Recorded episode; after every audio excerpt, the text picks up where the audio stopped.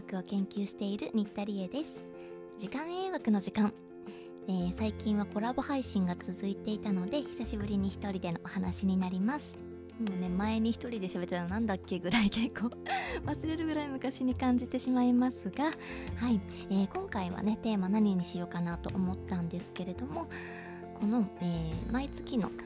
科学系ポッドキャストの日のテーマが今月がですね、えー、12月はお金がテーマになっていますので珍しく生々しい話ではありますが、えー、お金のことを話してみようかなと思います。そうお金とこの時間英学って関係あるのみたいなところなんですが、えー、私たちの研究では実はねちょっと関係あるといったことがね分かっております、まあ、どういうことかと言いますと、まあえー、いろんな、えー、ご家庭のと言いますかお母様方にアンケートをたくさん取らせていただいたんですが、まあ、その時にご自身のそれからお子さんのそれから旦那さんとかもしねおじいちゃんおばあちゃんも一緒に住んでいたらその人たちの分の、え、体内時計であるとか何時に起きる何時に外へ出ていくみたいなことも細かく伺ったりあとはねお母さんたちの最終学歴、まあ、高校卒業なのかとかね、えー、大学まで行ったかとかそういったことも聞いたりだとかおおよその世帯年収みたいなところもね聞かせていただいたりしていたんですね。でまあなんかちょっとこの辺のことについては、えー、公のレポートには実は書かなかったんですね。というのはまあちょっと優位さがある若干関係性があるんじゃないかというような、えー、アンケートの分析結果にはなったんですがそう、えー、何を見ていたかというと朝方さんと夜型さんの どっちが年収高いのみたいなのってなんかちょっとまあ面白そうなトピックじゃないですかね。はい、まあ、これはですね私たちの研究だけじゃなくて世界中の研究者さんたちも、えー、分析してみている結果でもあります。結果から言うとですねこの朝型と夜型と世帯年収に関しては、えー、実は、えー、有意差が多分ないといったところに私たちの研究ではなっています。なんでここ多分って言ったかっていうとまあ、えー、有意差は出なかったんですけれども他の研究ではですね、えー、いろいろあるわけですよ。まあでも、えー、朝方さんの方が世帯年収が高いとか夜型さんの方が世帯年収が高いとか両方出ちゃってるんですね。でそれって結構切り取り方次第と言いますか、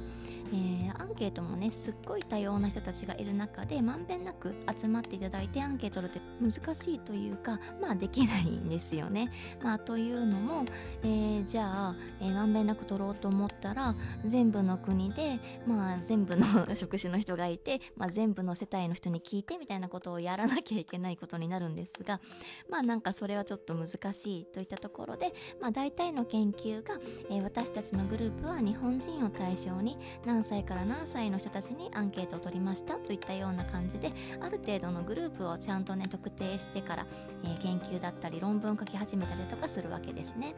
なのでですね例えば夜型さんの方が世帯年収が高いといったような結果が出ている研究をされた方々はまあそのそのアンケートの対象者さんがどこに住んでいるのか都市部なのかとかねその町が産業が何かとか、えー、そういったことでもかなり大きく職種とかもね含めて変わってくるじゃないですか。なのでまあその辺も踏まえながら考えなきゃいけないので、まあ、一概に朝方さんの方が世帯年収が高いかどうかというのはちょっとなんか言いにくいなというふうにいろんな研究を見てきて思ったわけです。で、えー、もう一つ、えー、分かったことと言いますのがこれは私が、え、関わらせていただいた研究で、まあ、子どもたちの食事時間のばらつきみたいなことを見ていたんですけれどもこれはですねお母さんの最終学歴が高ければ高いほどまた世帯年収が高いほど子どもたちの食事時刻があんまりバラバラじゃない割と一定の時間に食べることができているといったような結果が出てきたといったところです。ただですね この研究、えー、公のレポートにしなかったというのはですねなんか身も蓋もないと言いますかなんか報われないじゃないですか。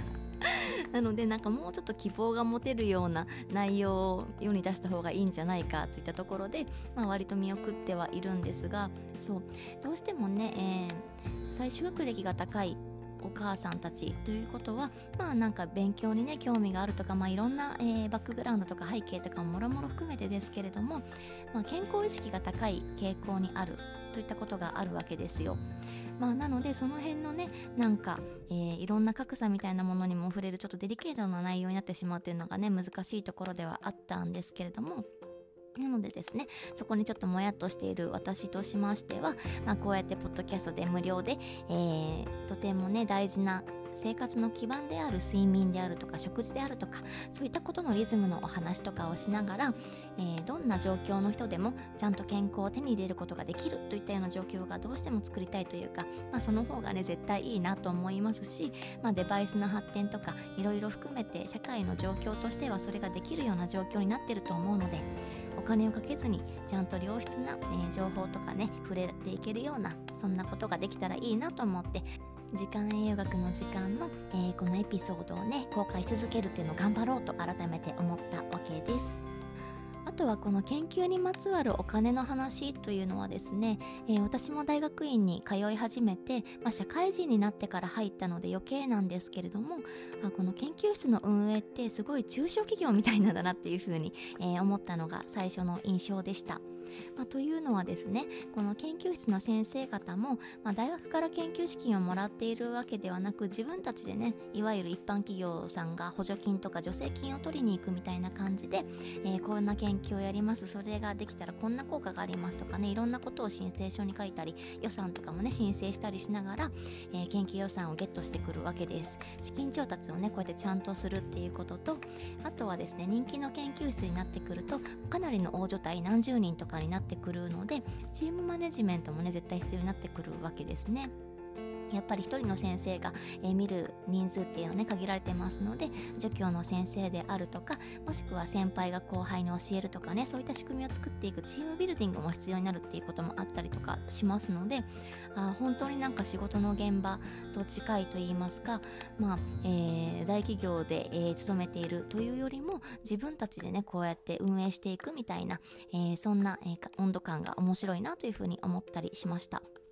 でそうやって研究資金をいっぱい取ってきたりだとか、まあ、あとはね特に企業さんとコラボをして企業さんがこういった研究内容が欲しいから研究資金を出しますねみたいなパターンもあったりします。